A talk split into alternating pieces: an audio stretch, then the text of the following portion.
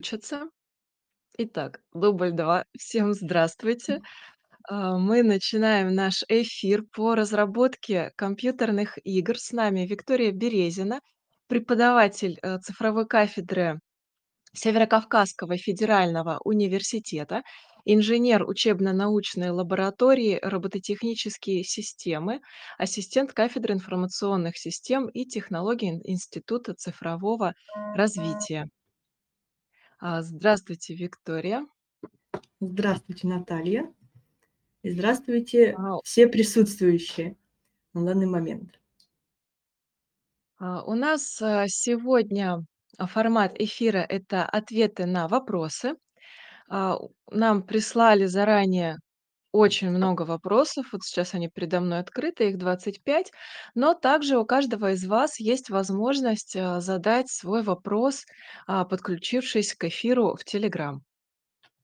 Ну, начнем мы, э, сначала Виктория расскажет немножко от себя про разработку компьютерных игр, про нюансы, а, э этой работы, а потом мы на начнем уже задавать Виктории вопросы.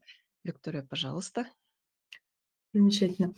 А, да, еще раз здравствуйте. И вообще хочу сказать, что разработка игр- это очень интересный процесс, но и, как, а, любая работа, имеет свои нюансы. А, в разработке игр вообще принимает участие очень много специалистов, в зависимости, конечно, от того, каких масштабов игра. Но тем не менее, как минимум, это программисты, это люди, работающие с графикой, ну и всё-таки, наверно, люди, работающие с мультимедией, потому что звук, хотя бы фоновый, хотя бы просто откуда-то взятый, там как-то сгенерированный какой-то будет. А, и по поводу игровых движков, собственно, тоже хочу сказать пару слов на эту тему. Э, какие у нас есть варианты? У нас есть, готовые движки. Это известные Unreal Engine, Unity, вот Godot, в принципе, еще для 2D что-то вроде как-то поднимает голову и стремится куда-то уже непосредственно занять место. А, либо другой вариант- это писать свой движок, чем обычно занимаются крупные студии. А, связано это тоже с несколькими причинами. Ну, в первую очередь, что, а, стандартные игровые движки, они более такие универсальные, у них очень много, а, всевозможных каких-то фишечек, которые не во всех играх нужны. Это, соответственно, нагрузка, а, на всё: и на процесс разработки, и непосредственно потом на, а, конечного пользователя в плане оптимизации. Поэтому некоторые берут и пишут вот конкретно, что им нужно, как нужно, какие-то, непосредственно механики, пишут свой игровой движок. И вторая причина, с чем это может быть связано: с тем, что, пользуясь, э, чьим-то, да, игровым движком, вы от него зависите. Как, например, некоторые интересующиеся разработкой игр или вообще играющие люди слышали про, по-моему, в прошлом году у нас была с Unity такая интересная ситуация, когда они раз и поменяли в одностороннем порядке условия. Потом вроде как вернули, но, как говорится, осадочек остался. И, а, еще хотела бы, наверно, показать, что можно сделать, вот как, например, за 9 месяцев, чего можно достичь, как можно Так, транслировать экран. Например, так, пошла, да, трансляция есть. Например, можно сделать, э 3D-шутер. В данном случае вид от а, вид сверху, с подбором, с врагами, соответственно, с разрушаемостью. Здесь такой небольшой прототипчик. Звук тоже даже есть какой-то, есть эффект, есть вроде как даже, а, босс. Просто простенький такой искусственный интеллект. Личинки, предметы. И даже есть мультиплеер. Это такой, как я уже сказала, прототипчик. Что-то более, такое, можно сказать, ам, оформленное уже, да, тут бы уже есть у нас, а, какая-то графика, уже даже звук какой-то более-менее написанный. Это такой простенький оргanoид. Значит, прототип, а шутера на плюсах можно вполне себе, ну, 9 месяцев где-то, да, так мы брали. такой период. Понятно, все зависит от э, того, как, сколько вы готовы уделять времени на это все. Так. Как-то теперь это отключить. Таким образом. Все такие варианты. Понятно, все зависит от а, проектов, кто на что гораст, у кого есть какие возможности. Ам, Даже видеопроекты, которые за три-четыре месяца показывали такие достаточно серьезные результаты. Там уже и управление машиной, и взрывы, все вот это вот и диалоговая система. Но тем не менее, вот это вполне реально сделать, э, так скажем, если говорить про среднестатистического какого-то студента, вполне реально сделать за 9 месяцев. Ну и дальше покорять вершины геймдева, я думаю. Так, ну, собственно, то, что я хотела показать, рассказать. Наверное, давайте к вопросам перейдем. А, так, да, давайте начинать вопросы. А, поднятых рук у нас в данный момент нету, но сейчас начнем отвечать, и я думаю, желающие появятся. Мгм. Итак, самый первый вопрос, который у нас задали, это как игровой искусственный интеллект может быть использован для создания динамичного и интересного игрового опыта? Мгм. Замечательно. Ну, во-первых, а, я бы хотела а, провести такую черту между игровым искусственным интеллектом и академическим искусственным интеллектом.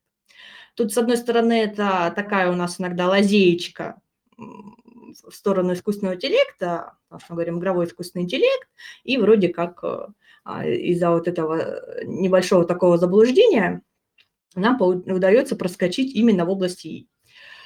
Но, тем не менее, а, если прям концептуально, игровой ИИ– это не академический ИИ. То есть академический ИИ, э, ну, в подавляющем большинстве случаев, что нам приходит в голову, это нейронные сети. Да, всё машинное обучение, это глубокое вот обучение, в основном нейронки, а, если мы про это говорим.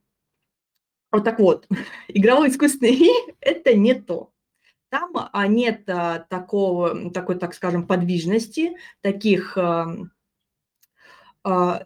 не структури... вообще таких вот ка- каких-то адаптивных систем. Это четкие алгоритмы. И, соответственно, если мы говорим про игровой искусственный интеллект, ну, вообще это его суть, сделать а, опыт игровой динамичным и интересным, и э, ну, качественно сделанный игровой ИИ, когда над этим как-то подумали все-таки разработчики, как-то смогли сделать чуть более сложную систему, чем бежать и, атаковать. Э, Есть варианты, есть вот как раз-таки у нас в основном это деревья поведения а, для чего-то такого более комплексного.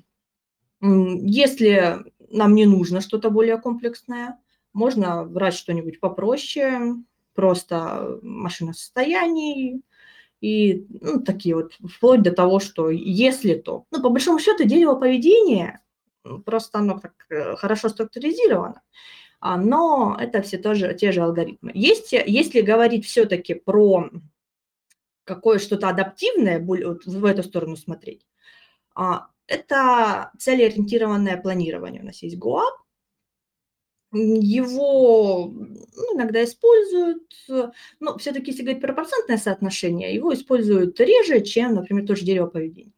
Связано это с тем, что игровому искусственному интеллекту не нужно а, быть, ну как, сильнее, лучше, быстрее. А, Он просто должен, так сказать, э, красиво проиграть игроку. Он не должен быть слишком слабым, он не должен быть слишком сильным. Игрок должен а, его суметь победить приятно и получить хороший вот как раз-таки игровой опыт. Интересный, подходящий. Тут же сразу возникает вопрос, а как оценивать игровой опыт? Как это вот э, количественно, может быть, или качественно, как вот это понять? Ну, это все абсолютно субъективно, все чисто на отклике потом от э, игроков. Собственно, ну вот как-то, наверное, так я могу только ответить на этот вопрос.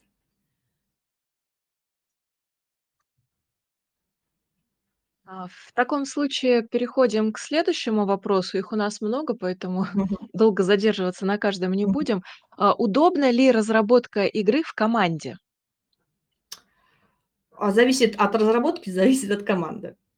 Вообще, конечно, а, как я уже сказала в самом начале, в разработке игр участвует очень много специалистов, и один человек, э, ну, просто не сможет в себе это все сочетать. Если это какие-то маленькие инди-проекты, либо мы только в самом начале а, обучения разработки игр, нам всегда говорят, сделайте там свою какую-то простенькую игру. Обычно все начинают с 2D, потому что ее проще сделать, там меньше графики обычно, а, как-то меньше нужно об этом думать, там какую-нибудь музычку фоновую накинули и все, над механиками подумали, вот вроде сделали.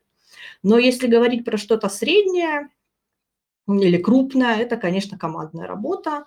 А единственная проблема командной работы в чем может быть, это именно в донесении своей какой-то идеи, ну, в общем, в коммуникации, как, как и везде. А так, да, работа в команде удобна, и без нее не обойтись. А, следующий вопрос. Так, а, я видела, тут руку поднимали. Дорогие слушатели, а, когда вы поднимаете руку, она через какое-то время автоматически у вас может опуститься. Но, а, скажем так, право голоса, включения микрофона я вам могу дать только после того, как Виктория ответит на текущий вопрос. То есть поднимаете руку и ждете, когда у нас будет пауза. Я тут же вам дам возможность говорить. Если рука опустилась, поглядывайте, снова поднимайте. В данный момент ни у кого не поднято, поэтому мы переходим к третьему вопросу. Для чего можно разрабатывать игры, кроме развлечения и продажи на игровых платформах? Для, ну, в первую очередь, для обучения. Есть еще такое понятие, как геймификация у нас внедрение, вообще вся наша жизнь – это игра, если вообще обращаться к тому же Шекспиру, как он еще тогда говорил.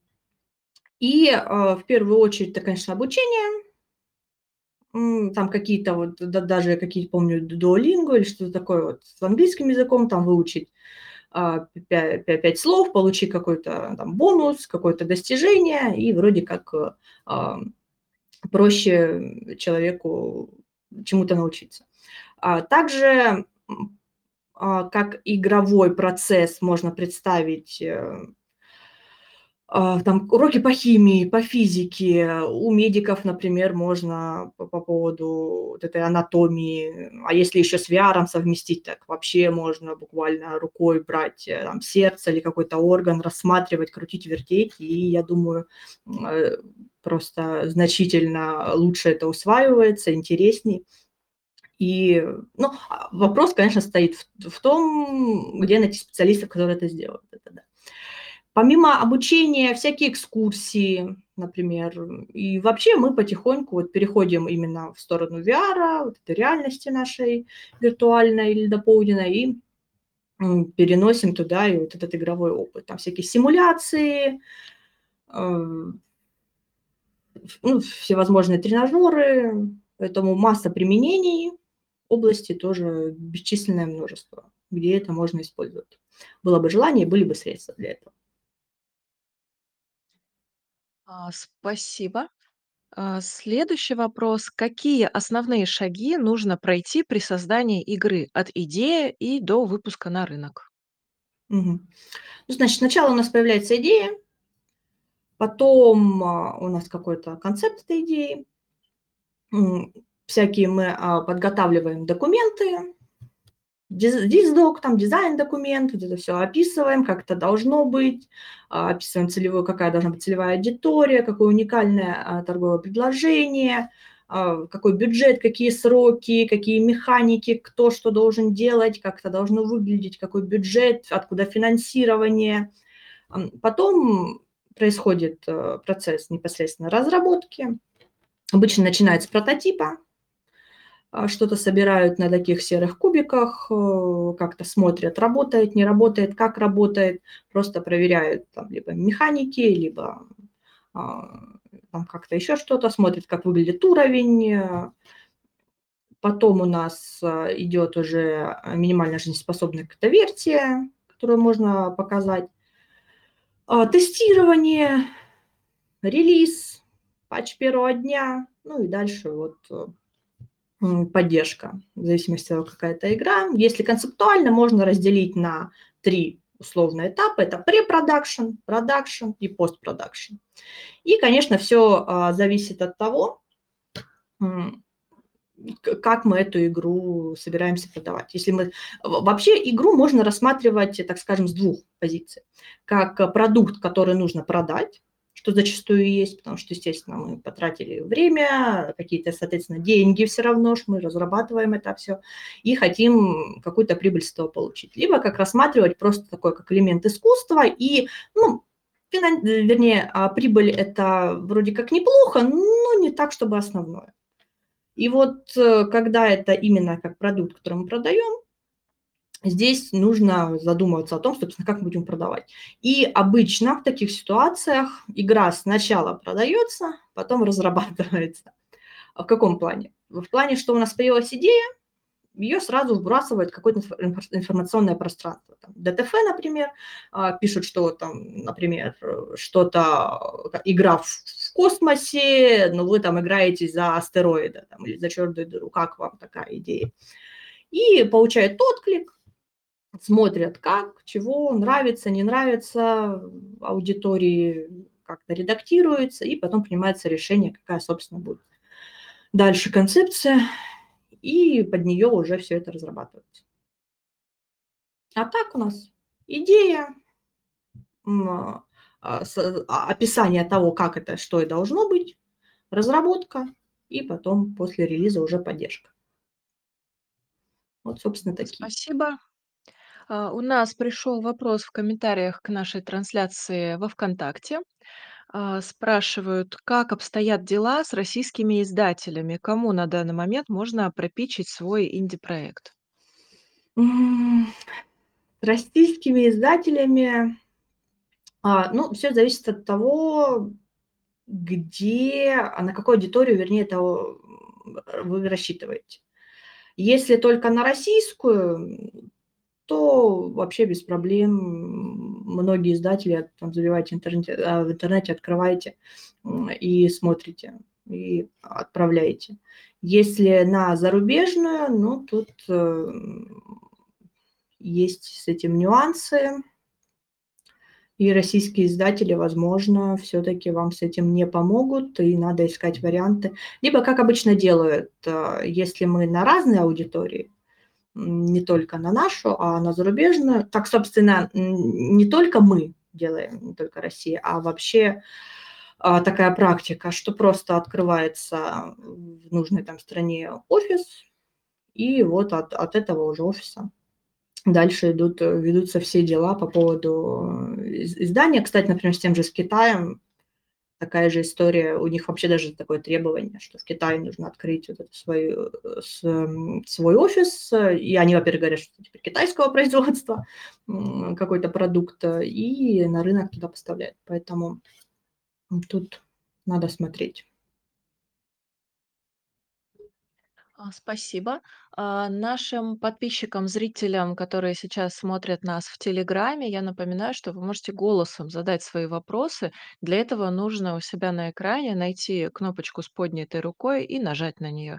Это будет означать, что вы готовы задать вопрос, э, я вас увижу и включу вам микрофон. Точнее, разрешу вам включить свой микрофон, то есть включить его уже вы сами должны будете.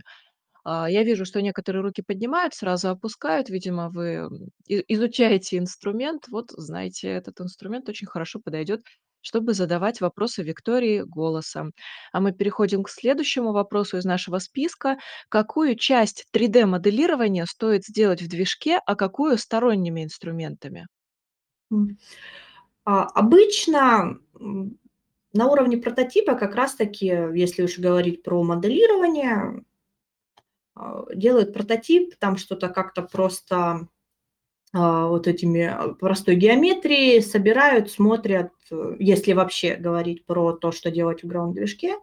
Все остальное отдается на откуп специальному ПО, потому что там, конечно, будет это получше, удобнее, инструментарий, конечно, более заточенная. Это игровой движок. Понятно, например, тот же Unreal Engine, там можно и с, вообще с материалами, и моделирование, есть специальный даже режим, где мы собираем там такие невероятные фигуры просто. Но это все обычно на уровне прототипа.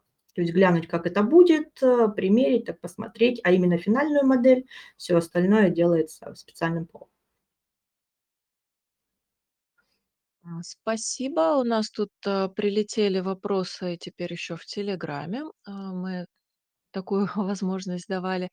А что думаете о дорожной карте развития видеоигровой индустрии в России на двадцать четвертый двадцать девятый годы? Должны ли органы власти влиять на геймдев?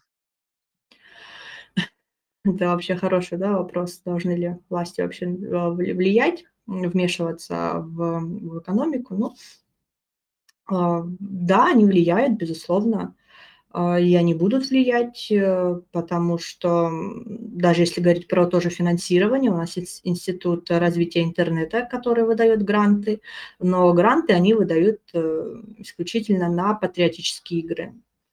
Это нужно принимать во внимание, если вдруг как-то хочется, а, это получить. И, а, по поводу, дорожной карты, не совсем понимаю вопрос, что ка какая она или что имеется в виду? Или что лучше, изучать или или в каком плане?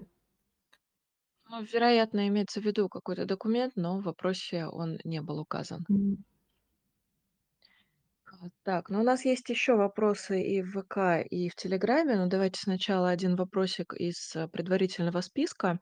А, Мгм. Есть ли будущее у VR-игр или это просто временная шумиха? Да, более того, м, VR- это и есть вообще наше будущее.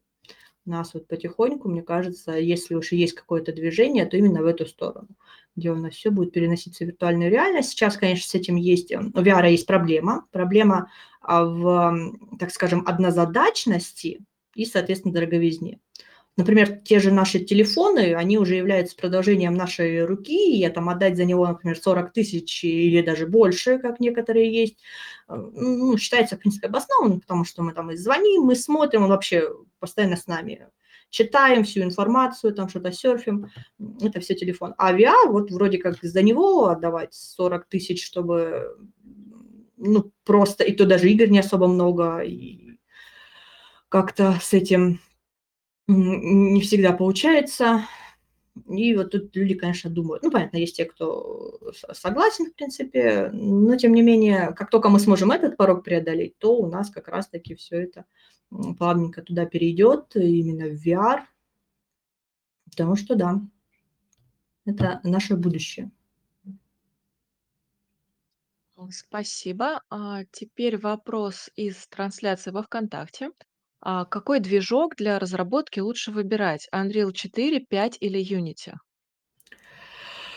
Зависит от игры и зависит от команды, зависит от, э, того, какой язык программирования вы знаете либо готовы учить. Везде есть нюансы, но тем не менее.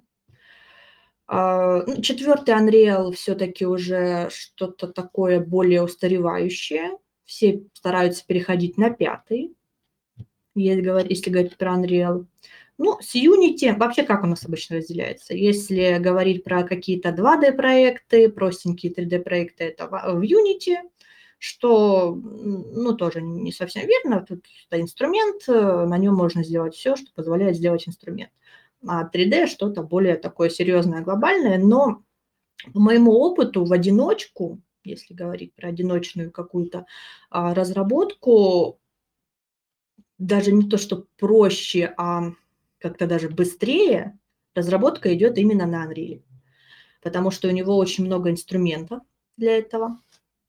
А, и, ну да, их нужно освоить, нужно потратить время на то, чтобы как-то научиться ими владеть. Еще, конечно, у Unreal это плюсы, что для некоторых является сложностью, но лично мой выбор- это Unreal 5. А, Спасибо. Тут по предыдущему вопросу по дорожной карте поясняют, Мгм. что недавно ОНО, Организация развития ви- видеоигровой индустрии, опубликовали документ. То есть автономная некоммерческая организация Мгм. Развития видеоигровой индустрии. А, и у нас еще один вопрос есть в "Телеграме". Тут, во-первых, попросили еще раз вас представить, что вы являетесь инженером учебно-научной лаборатории робототехнических систем. И дополнительно вопрос: можете ли рассказать, есть ли примеры работ, которые ведутся с объединением опыта между игровой индустрией и робототехническими системами? Так, хороший вопрос. Щас даже ничего в голову не приходит. У нас всё-таки робототехника чуточку отдельно, а игры отдельно. Как-то пока что совместить не то, что нам не удавалось, мы как-то даже не думали, но подумаем, подумаем над этим. Может быть, даже как-то удастся это объединить. В данный момент, э, ничего не могу припомнить. М, спасибо. А, у нас следующий вопрос, ну, как длинный, состоит из нескольких вопросов примерно на одну тему. В общем, просят вашего Мгм. сове А, какой стек технологий вы можете порекомендовать для разработки собственного реал-тайм-рендерера? Стоит ли задумываться о поддержке софтвеер-режима в 2024 году? Цель- создать небольшой движок рендеринга, который можно использовать для отрисовки 3D и 2D сцен, а также интерфейса во внутренних проектах. Мгм. Так, ну, хочу сразу сказать, что я, а, занимаюсь, э, преимущественно игровой логикой и всё, что связано именно с программированием логики. А с 3D-моделями я работаю только как программист, который как-то может это добавить и вот, а, как-то что-то там настроить. Поэтому в данном по данному вопросу я, если могу дать какие-то рекомендации, то такие поверхностные. По поводу стека, ну, здесь, очевидно, нужен какой-то язык. Ну, да, обычно C, C++, да, что-то с этим работает, какая-то графическая библиотека, а, OpenGL, там Vulkan, DirectX и шейдеры. Ну, а дальше, собственно, уже надо смотреть, э, как и что из этого получится. По поводу софтвеер-режима, ам, ну, получается, раньше, да, у нас, всё вся отрисовка исключительно происходила на, а, центральном процессоре. Это, собственно, есть софтвеер-режим. Ам, потом у нас появились, э, наши ускорители, видеокарты, всё перетекло туда. И, если так смотреть, можно сказать, что, естественно, видеокартрах э, видеокартах, а, это всё отрисовывается быстрее, чем на центральных процессорах. Но, дело в том, что нынешние, да, наши центральные процессоры тоже, так сказать, подросли. И, по поводу режима, ну, в принципе, если есть возможность, если это не будет сильно влиять, а, на на основную задачу рендера, а, то почему бы и нет?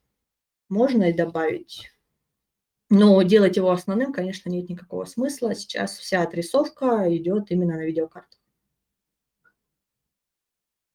А, спасибо. У нас есть поднятая рука. А, Ренат хочет, а, задать свой вопрос. А, Ренат, я вам разрешение говорить дала. Вам теперь нужно самостоятельно включить свой микрофон и задать вопрос. Ренат, мы вас слушаем.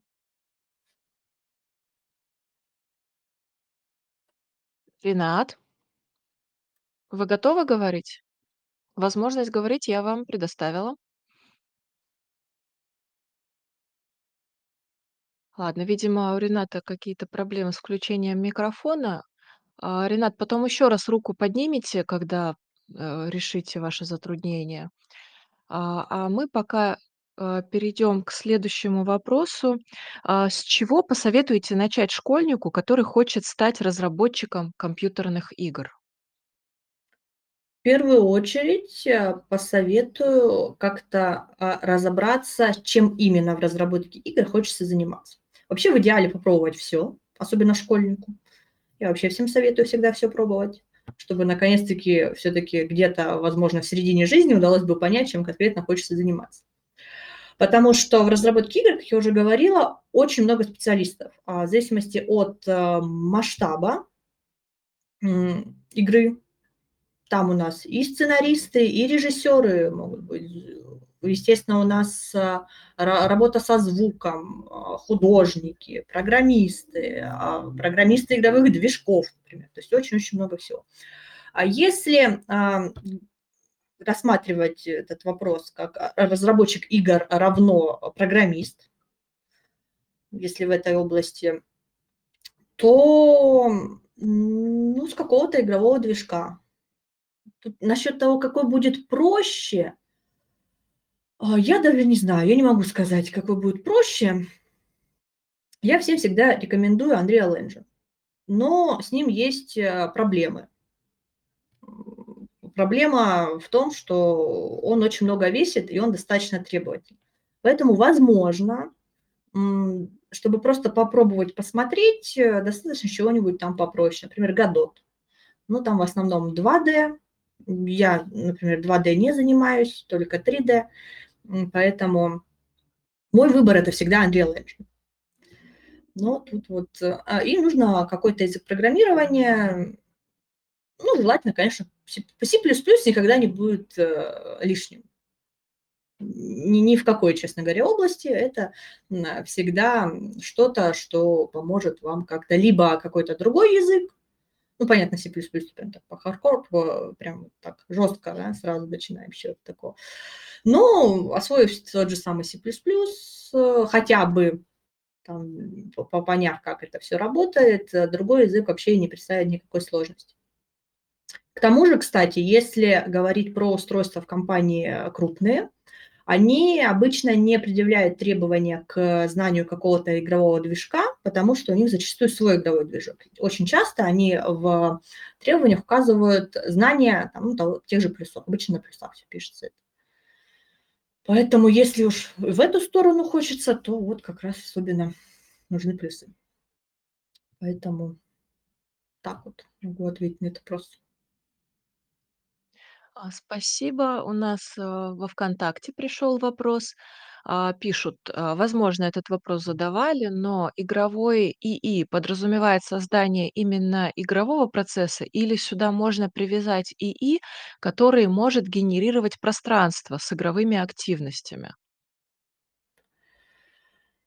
Так, игровой ИИ обычно подразумевает исключительно поведение неигровых персонажей. Если говорить про это. Про, а, генерацию пространства, любое там процедурное или опять-таки с помощью там, например, нейронных сетей, это, так скажем, другая ответственность. Поэтому игровой ИИ только для неписей. Если глобально. Спасибо. У Рената рука всё еще поднята. Ренат, я вам еще раз разрешаю говорить. Ренат, вы с нами или, может быть, вы случайно руку подняли? Пожалуйста, подайте голос, Ренат. Никак. Ну что ж. Продолжим в таком случае. А какие есть плюсы и минусы при разработке в одиночку? Лучше сразу реализовать всё возможное перед выпуском игры или доделывать игру с множеством объявлений обновлений? А, получается, это сразу 2 вопроса. Давайте тогда с 1. Какие есть плюсы и минусы при разработке в одиночку? А плюс в том, что, нет вот этого, так скажем, лага, да, между тем, а, что я хочу сделать, и перед э, между тем, как я это делаю. То есть, ну, понятно, можно и с самим собой подраться, в принципе. Ну, всё-таки споров обычно поменьше каких-то, да, вот каких-то рассуждений. Но это же является и минусом, когда мы варимся в своей голове, и у нас обычно как-то, меньше возможностей увидеть другие варианты. Но тем не менее, а, разработка в одиночку- это реально. Опять-таки в зависимости от того, какой проект. Понятно, там какой-нибудь уровень AAA, ну, это нереально, это невозможно. Что-нибудь попроще, поменьше, вполне себе. Сейчас, а, нынешний инструментарий нам позволяет, э, разрабатывать в одиночку. Про качество, про уровень- это совсем другой вопрос, но это возможно. Игровые движки нам разрешают это делать. А, Поэтому лучше, спасибо. У конечно нас. М. Я перебила. Договорите.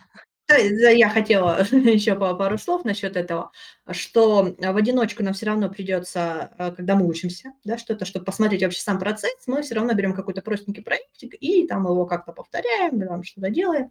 Но, тем не менее, если мы видим а, какое-то будущее в этом, э, то все-таки а, даже не буду говорить про командную работу, а с привлечением сторонних специалистов, потому что, в принципе, можно разрабатывать в одиночку, ну, например, там, те же заказывать там модели, ну, где-то вот на аутсорсе. То есть без привлечения именно какой-то прям такой а, с, а, стабильной команды, а, а вот именно так. То есть тут а, отправили задачу, здесь отправили. Ну, все равно это как все равно можно считать командой все равно не один. Спасибо. У нас поднятые руки. Мансур Юнусов. Э, я разрешаю вам говорить. Включайте, пожалуйста, микрофон у себя и задавайте вопрос. Здравствуйте, я хотел вас задать вопрос до а, устройства на работу. У вас были ли какие-то пэт-проекты? Можете ли вы их описать, как вы двигались, что использовали и занимаетесь ли вы ими сейчас? Спасибо. А, да, пэт-проекты, конечно, всякие разные в стол были. А, это в основном какие-нибудь там арканоиды. Но в основном я, а, если что-то и делаю, то по механикам. Меня интересует какая-то механика, я ее реализую и складываю туда-сюда, и как-то их потом объединяю, поэтому как-то что такое прям концептуальное сложно назвать. Но ими, конечно, я периодически к ним возвращаюсь, как такие призраки э, прошлого, они э, витают где-то надо мной. Но вообще рекомендуют что? Рекомендуют э, начинать с каких-нибудь простеньких игр, те же, как я уже сказала, арканоиды, что-то такое, там просто шарик и какие-то вот эти кубики, вот это такая простенькая механика, а потом идти дальше, дальше, дальше, дальше. Ну, спасибо. У нас еще одна поднятая рука. А, Владимир Великий. Пожалуйста, я вам дала возможность говорить. э, Самостоятельно включайте у себя микрофон и задавайте свой вопрос. А, Добрый день, слышно меня? Да, здравствуйте, слышно. А, а, вопрос. А, сложно ли реализовать а, свою игру без обращения к а, издателям? И а, на каких платформах или где это можно сделать? Да, это очень хороший вопрос по поводу, так сказать, монетизации наших игр. А, смотрите, какая у нас ситуация.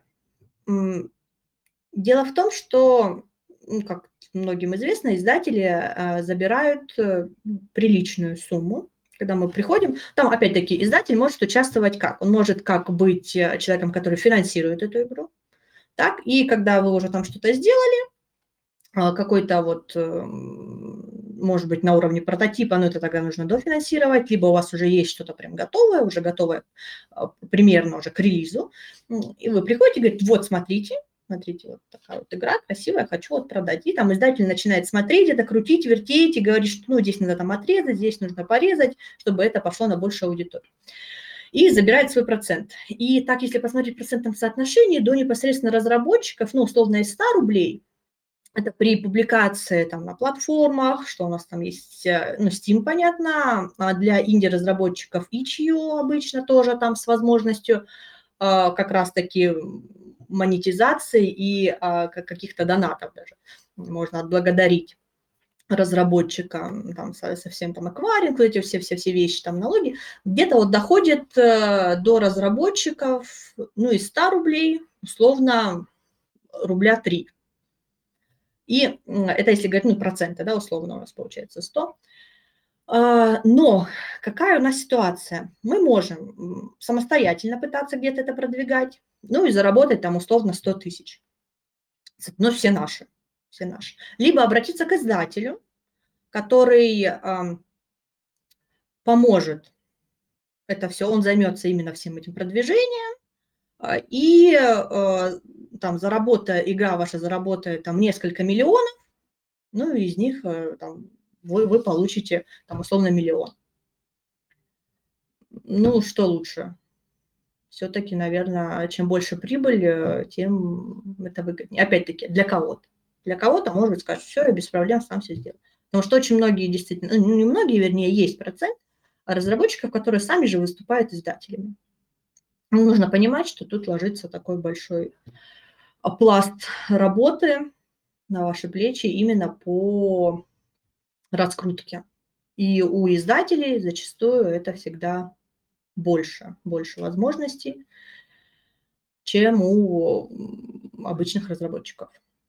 Поэтому приходится работать с издателями, чтобы вместе вы смогли заработать на этой игре. А, спасибо. А, вернемся к нашему списочку. А, лучше сразу реализовать все возможное перед выпуском игры или же доделывать игру множеством обновлений? Зависит от того, с какой точки зрения надо смотреть. С точки зрения игрока, конечно, человек платит за игру, и он хочет сразу видеть все. Доделанное, хочет качественный продукт.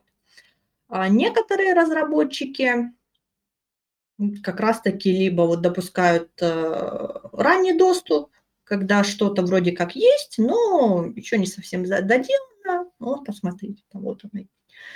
Что лучше, что хуже? Лучше, конечно. Лучше все сделать и выпустить. Но, как всегда, есть нюансы. Иногда вот как раз получается, что было вот финансирование, что сделали, смогли на эти деньги. А, вроде как еще что-то можно доделать, но нужно еще. Поэтому как раз таки какой-нибудь ранний доступ, либо до финансирования, что обычно продляет какой-то э, именно сам процесс разработки.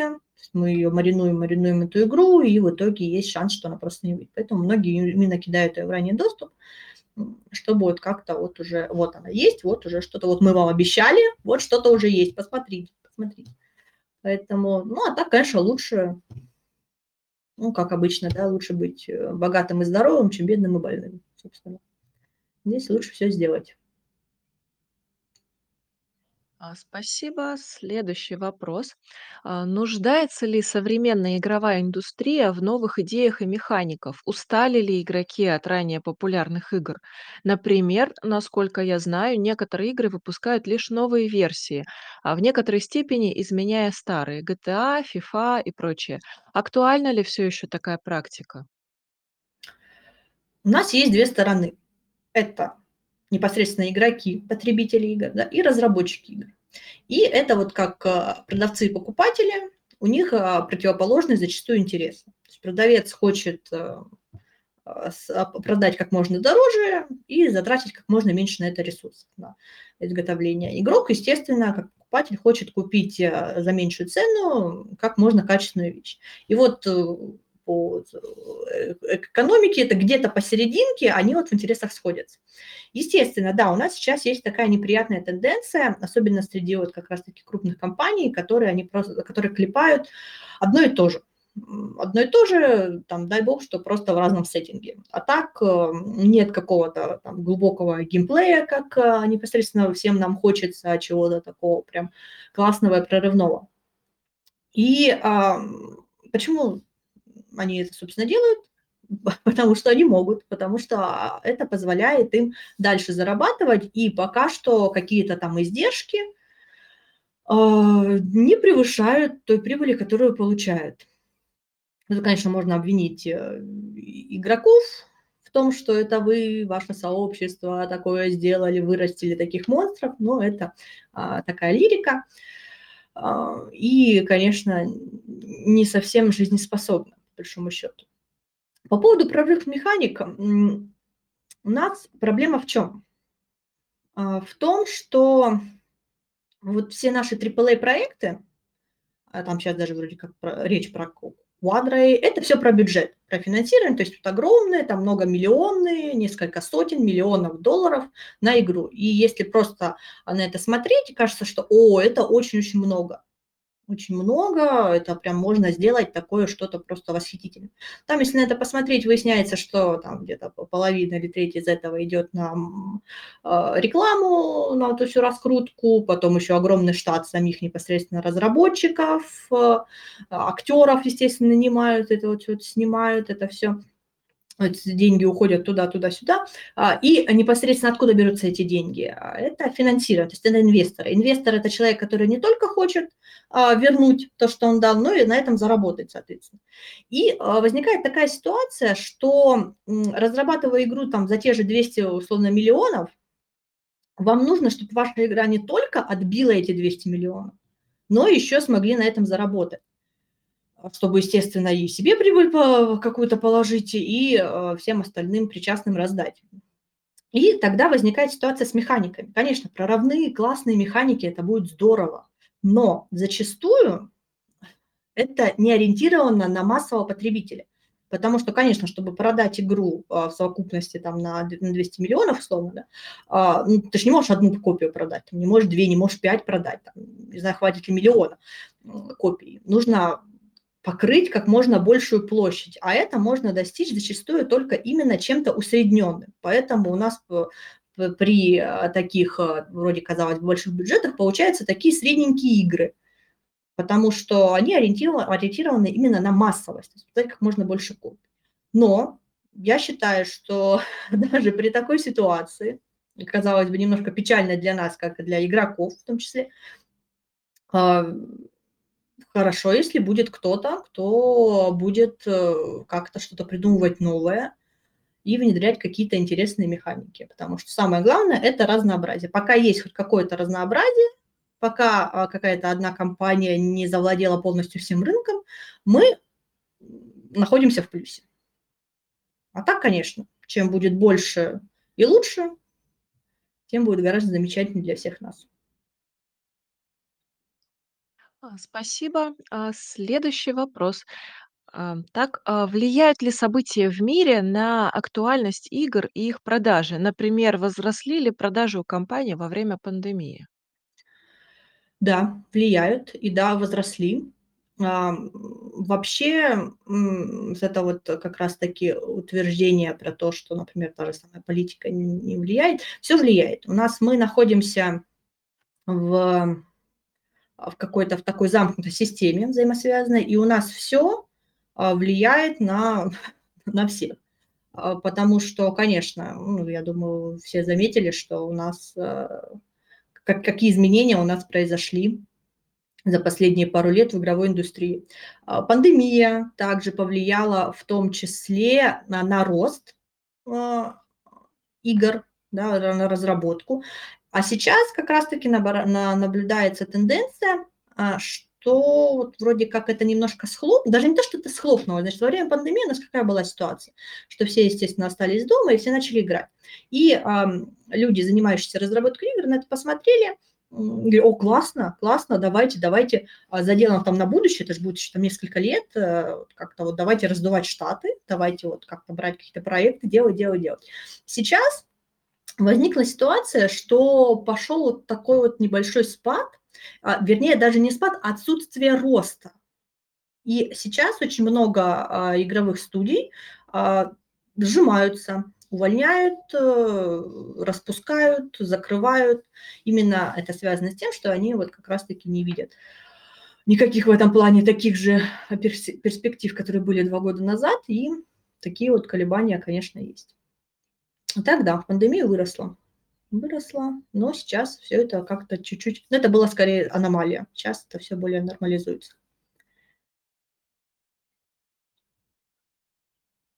А, спасибо. Так, поднятых рук у нас нету. ВКонтакте тоже все уже потише. А, следующий вопрос. Так, а волнует ли проблема пиратства компании? Какой примерный процент дохода они теряют из-за этого? Пиратство – это очень интересная вещь.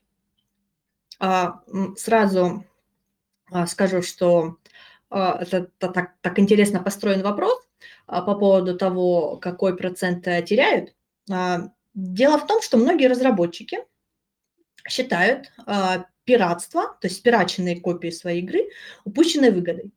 То есть, условно, там мою игру спиратели 10 раз, это значит 10 раз мне не заплатили. Но это совершенно не так. Абсолютно не так. А пиратство – это то, что будет всегда. Вот когда вы идете в разработку игр, даже не обязательно разработку игр, просто разработку, там, программное обеспечение, что-то рисуете, должны понимать, что всегда будет пиратство.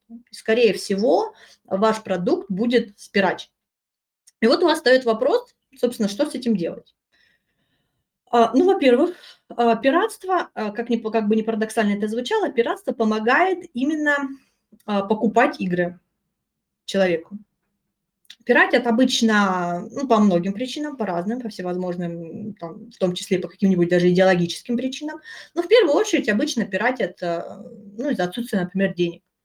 Потому что там отдавать там, 5 тысяч за игру, которую ты, может быть, еще не считаешь очень хорошей, ну, считаешь это неправильным, и думаю, лучше там скачаю где-нибудь на торрентах и поиграю, посмотрю. И а, вот когда человек играет в пиратские игры, один раз, второй, третий, там, пятый, вероятность того, что он в следующий раз купит игру, гораздо выше, чем человек, который вообще не играет ни в какие игры. Когда у него есть а, выбор только либо купить игру, либо вообще не играть. Поэтому в этом плане пиратство помогает. А, вплоть до того, что некоторые даже игроки, а, играя когда-то давно в пиратскую игру, потом переходя вот на эту сторону людей, которые покупают игры, а, они покупают ту старую игру, но в нее даже ни разу не играют. Просто вот чтобы, а, так скажем, не помочь, вернее, а поддержать разработчика, потому что я играл, мне понравилось, вот теперь я купил. И а, когда вы разрабатываете, вы должны понимать, что, да, будут ее, скорее всего, пиратить, и какие у нас есть варианты с пиратством – можно добавлять э, вот эти всякие системы защиты от пиратства, типа ДНУ и тому подобное. Но они, честно говоря, больше бьют э, именно по игрокам, которые покупают игры, потому что а, у пиратов как раз-таки этой системы э, защиты нет, эта система, эта защита влияет на производительность, и, соответственно, в плюсе именно пираты, хотя, казалось бы, с ними должны бороться. И а, именно для борьбы с пиратством, я считаю, сделали очень важную такую вещь, очень правильную вещь. Это создание именно игрового комьюнити. Вот, например, тот же Steam, ну, понятно, что Steam, конечно же, зарабатывает на этом, на всем, он тут э, не просто меценат, но, тем не менее, создалось игровое сообщество, и ты действительно так смотришь на это и думаешь, блин, ну реально надо купить игру, потому что ну вот есть там всякие ачивки, я там могу с друзьями играть, могу там видеть там всякие достижения, можно там спокойно вот это все переносить, все это вроде облаки. И а, тем самым именно вот как раз-таки э, вот эта вот история не бороться, а как-то это пытаться систематизировать, вот здесь она абсолютно работает. Поэтому многим разработчикам хочется верить, что каждая спирачная копия – это их э, неполученная прибыль. Но это не так. Спасибо. А наш следующий вопрос. Есть ли в России или в мире, но доступные в России, социальные проекты, ориентированные на помощь начинающим разработчикам игр? А, по поводу финансирования, потому что основная проблема у нас, я так понимаю, в этом да, плане вопроса, именно в финансировании какой-то идеи. У нас есть гранты, опять-таки, Институт развития интернета. Значит, вообще с финансированием какая вещь? Какие у нас есть варианты? Варианты с финансирования – это собственный карман, да, это какие-нибудь э, родственники, любящие нас люди, дедушки, там, бабушки, которые готовы это финансировать, там, друзья, может быть. То есть вот такой вот. А, это какие-то инвесторы, которых а, вы уже непосредственно, уже, скорее всего, не совсем наши родственники уже, а, не, не будут так просто безвозмездно нам отдавать. А здесь нужно вот уже понимать, что либо отдается какой-то процент, либо обычно как делается. Какие-нибудь там если частные инвесторы, они говорят, что вот я даю вам деньги, компания моя, вы сидите, работаете, разрабатываете. Так может быть э, гранты, опять-таки, как я сказала, и, ну, собственно, издатели. Вот еще у нас издатели, они могут э, финансировать также как, как инвесторы, э, но еще и при этом они занимаются рекламой. То есть обычно инвестор – это человек, который дал тебе деньги, и все, он э, зачастую там не, не участвует Ну, опять-таки, в зависимости от условий, кто-то, может, участвует, кто-то... Ну, в основном просто вот вам деньги, делайте, мне потом мою прибыль отдадите. Поэтому так, если уж э, прям поименно, ну, Институт развития интернета, единственное, что там сейчас называть. Чтобы прямо туда можно было попасть. А, спасибо. У нас есть, э, свеженький вопрос в Телеграме. А, как лучше подобрать соотношение между составляющими инди-игры: визуал, окружение, механики, сюжет? И как лучше сделать акцент на лучшие из составляющих, чтобы игра выделялась сильнее?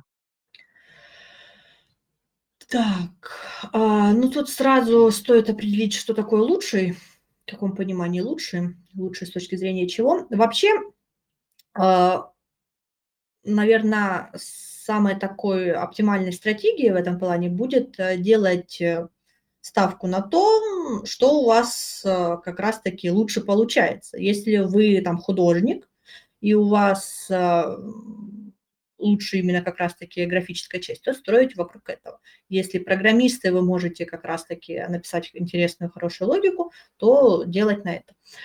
А так, вообще, конечно, ну, если мое личное мнение, что для меня игра – это, ну, в первую очередь, механики.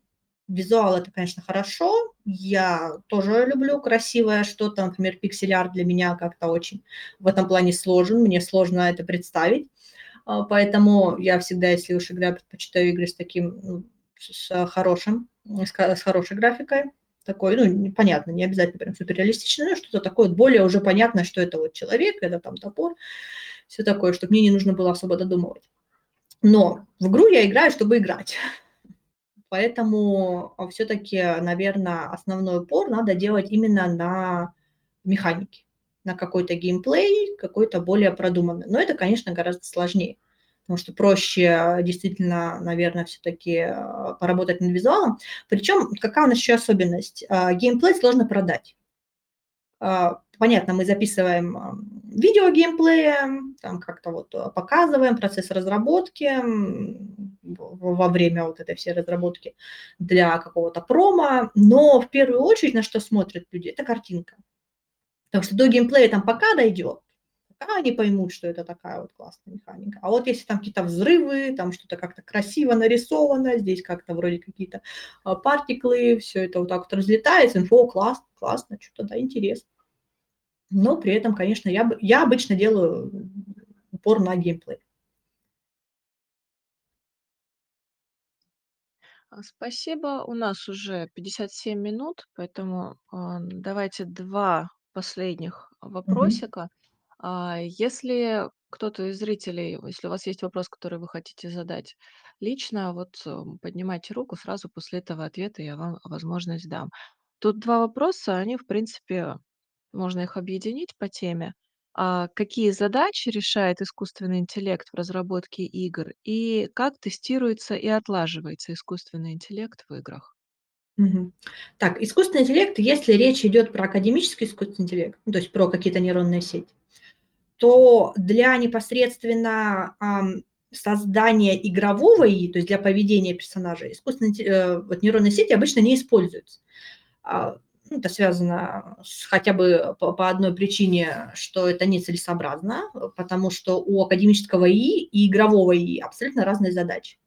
А, как я уже говорила, игровой ИИ – это у нас просто получение хорошего, интересного игрового опыта, а академически это вот достичь какого-то результата, например, с траекторией движения, то максимально близко подойти к траектории движения. То есть вот мы можем вот именно как-то количественно это оценить.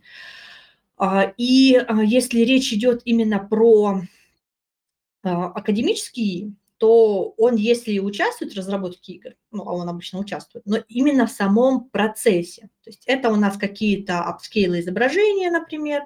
Вот как раз-таки есть у NVIDIA DLSS, по-моему, называется, а, это технология, которая позволяет э, повысить FPS э, за счет вот как раз-таки нейронной сети, которая между кадрами ну, генерирует кадр, то есть на основании. То есть такой промежуточный, и вот как раз это нам как раз-таки для нашего глаза это не так уж прям уже заметно, но FPS повышается. Э, потом там генерация каких-нибудь квестов, вплоть до того, что некоторые, он даже в чат GPT просто создают игру, сгенерируй мне сюжет, создай мне то, это, пятое, десятое. А можно, в принципе, даже есть, э, по-моему, у модов, какой-то есть мод Скайрима, по-моему, они даже добавляли туда э, нейронную сеть именно для управления NPC. Насколько я помню. Но, тем не менее, если говорить про академический, то это в основном процесс. Либо анализ, опять-таки, э, там каких-то данных, э, подсказки для а, там, покупок или еще чего-то э, в игре, то есть что-то вот, что именно участвует в самом процессе, но не является элементом игры зачастую. И по поводу того, как тестируется и отлаживается, и ну, как и в остальных играх, если это говорить, вернее, в остальных программах. Если это говорить, если говорить про игровой, то отдаются тестировщикам, они, как любой другой элемент игры, тестируют. Если речь про академический, то есть про внедрение какой-то нейронной сети, то так же, как в любом месте друг, нейронная сеть. То есть разработка игр именно как процесс не сильно отличается от разработки любого другого программного обеспечения. А, спасибо. Руку у нас, э, никто не поднял, а, поэтому можем потихонечку заканчивать. А, с нами на прямом эфире, а, была Виктория Березина, а, преподаватель цифровой кафедры, Северо-Кавказского федерального университета, ассистент кафедры информационных систем и технологий Института цифрового развития, инженер научно у инженер учебно-научной лаборатории робототехнические системы. Спасибо вам большое, Виктория. У нас было еще много предварительных вопросов. Виктория вы же ответите на них уже в письменном Конечно, виде. Мы да-да-да. в мы, а, в нашем телеграм-канале "Моя цифровая кафедра" выпустим, а, ответы на те вопросы, которые мы не успели задать. А, я еще раз, э, говорю, что, э, речь идет о, разработке компьютерных игр, и этому можно научиться на цифровых кафедрах. А, если у нас на эфире, э, среди слушателей, а, присутствуют люди, которые еще пока не знают об этом проекте, ну, мало ли, а, то этот проект, а, реализуется в университетах, которые входят, а, в программу "Приоритет-2030". Всего это 119 университетов. В каждом университете свои программы. Всего программ, ну, очень много. Кажется, более в 800. Ну, точнее, вы можете посмотреть, а, в нашем телеграм-канале "Моя цифровая кафедра", либо во "ВКонтакте" в кан а, в сообществе "Моя цифровая кафедра". А, вы если вы еще не учитесь на цифровой кафедре, вы можете на нее поступить. А, тут 2 варианта, как про них узнать. Во-первых, э, полный список, э, всех цифровых кафедр и всех профессий, которые можно получить на цифровых кафедрах в рамках дополнительного профессионального образования, вы можете найти в описании, э, канала "Моя цифровая кафедра", в Телеграме или в сообществе во "ВКонтакте" "Моя цифровая кафедра". Либо вы можете просто загуглить "цифровая кафедра" и университет, который вас интересует, или "цифровая кафедра" и, а, название программы, которая вам интересна. В принципе, это всё довольно просто и удобно гуглится. Поступать не обязательно только исключительно в тот университет, в котором вы учитесь. Ну и да, еще одна ремарка: на цифровых кафедрах могут учиться только студенты, магистранты, ординаторы. А, если это бакалавриат, то начиная со второго курса. Если это магистратура, то можно первый или второй курс. То же самое касается ординатуры. А, все остальные, в том числе аспиранты, к сожалению, на цифровых кафедрах учиться не могут, но, а, вы можете все-таки пообщаться с интересующей вас цифровой кафедрой, потому что некоторые университеты, свои программы, а, расширяют, ну, по собственной инициативе на более широкие, э, так сказать, слои населения. А, поэтому присоединяйтесь. Э, вот я еще раз говорю, Виктория, а, она из, а, Северо-Кавказского федерального университета, там тоже своя цифровая кафедра. Кстати, Виктория, вы принимаете у вас на цифровую кафедру, принимают только Северока Северо-Кавказского федерального университета или студенты других вузов у вас тоже учатся? Я, честно говоря, не знаю, какие у нас к нам приходят студенты, мы их учим, откуда они у нас. А, по-моему, только наши пока что. Но в будущем, Ну возможно, было бы, может быть, и неплохо. Ну, в любом случае, со всей информацией вы можете ознакомиться в социальных сетях, на сайтах. У каждой цифровой кафедры есть свой сайт, на котором представлена вся информация, поэтому читайте, знакомьтесь, готовьтесь. А, в некоторых, а, на некоторых цифровых кафедрах есть дополнительный набор, который даже в марте, кстати, идет. На других цифровых кафедрах новый набор будет, а, летом, осенью. Поэтому, пожалуйста, знакомьтесь, готовьтесь. Будем вас всех ждать. Еще раз спасибо, Виктория. Спасибо всем, кто поприсутствовал на, нашем эфире. А, все записи будут опубликованы во "ВКонтакте". Понятно, сохранится, а, запись видео.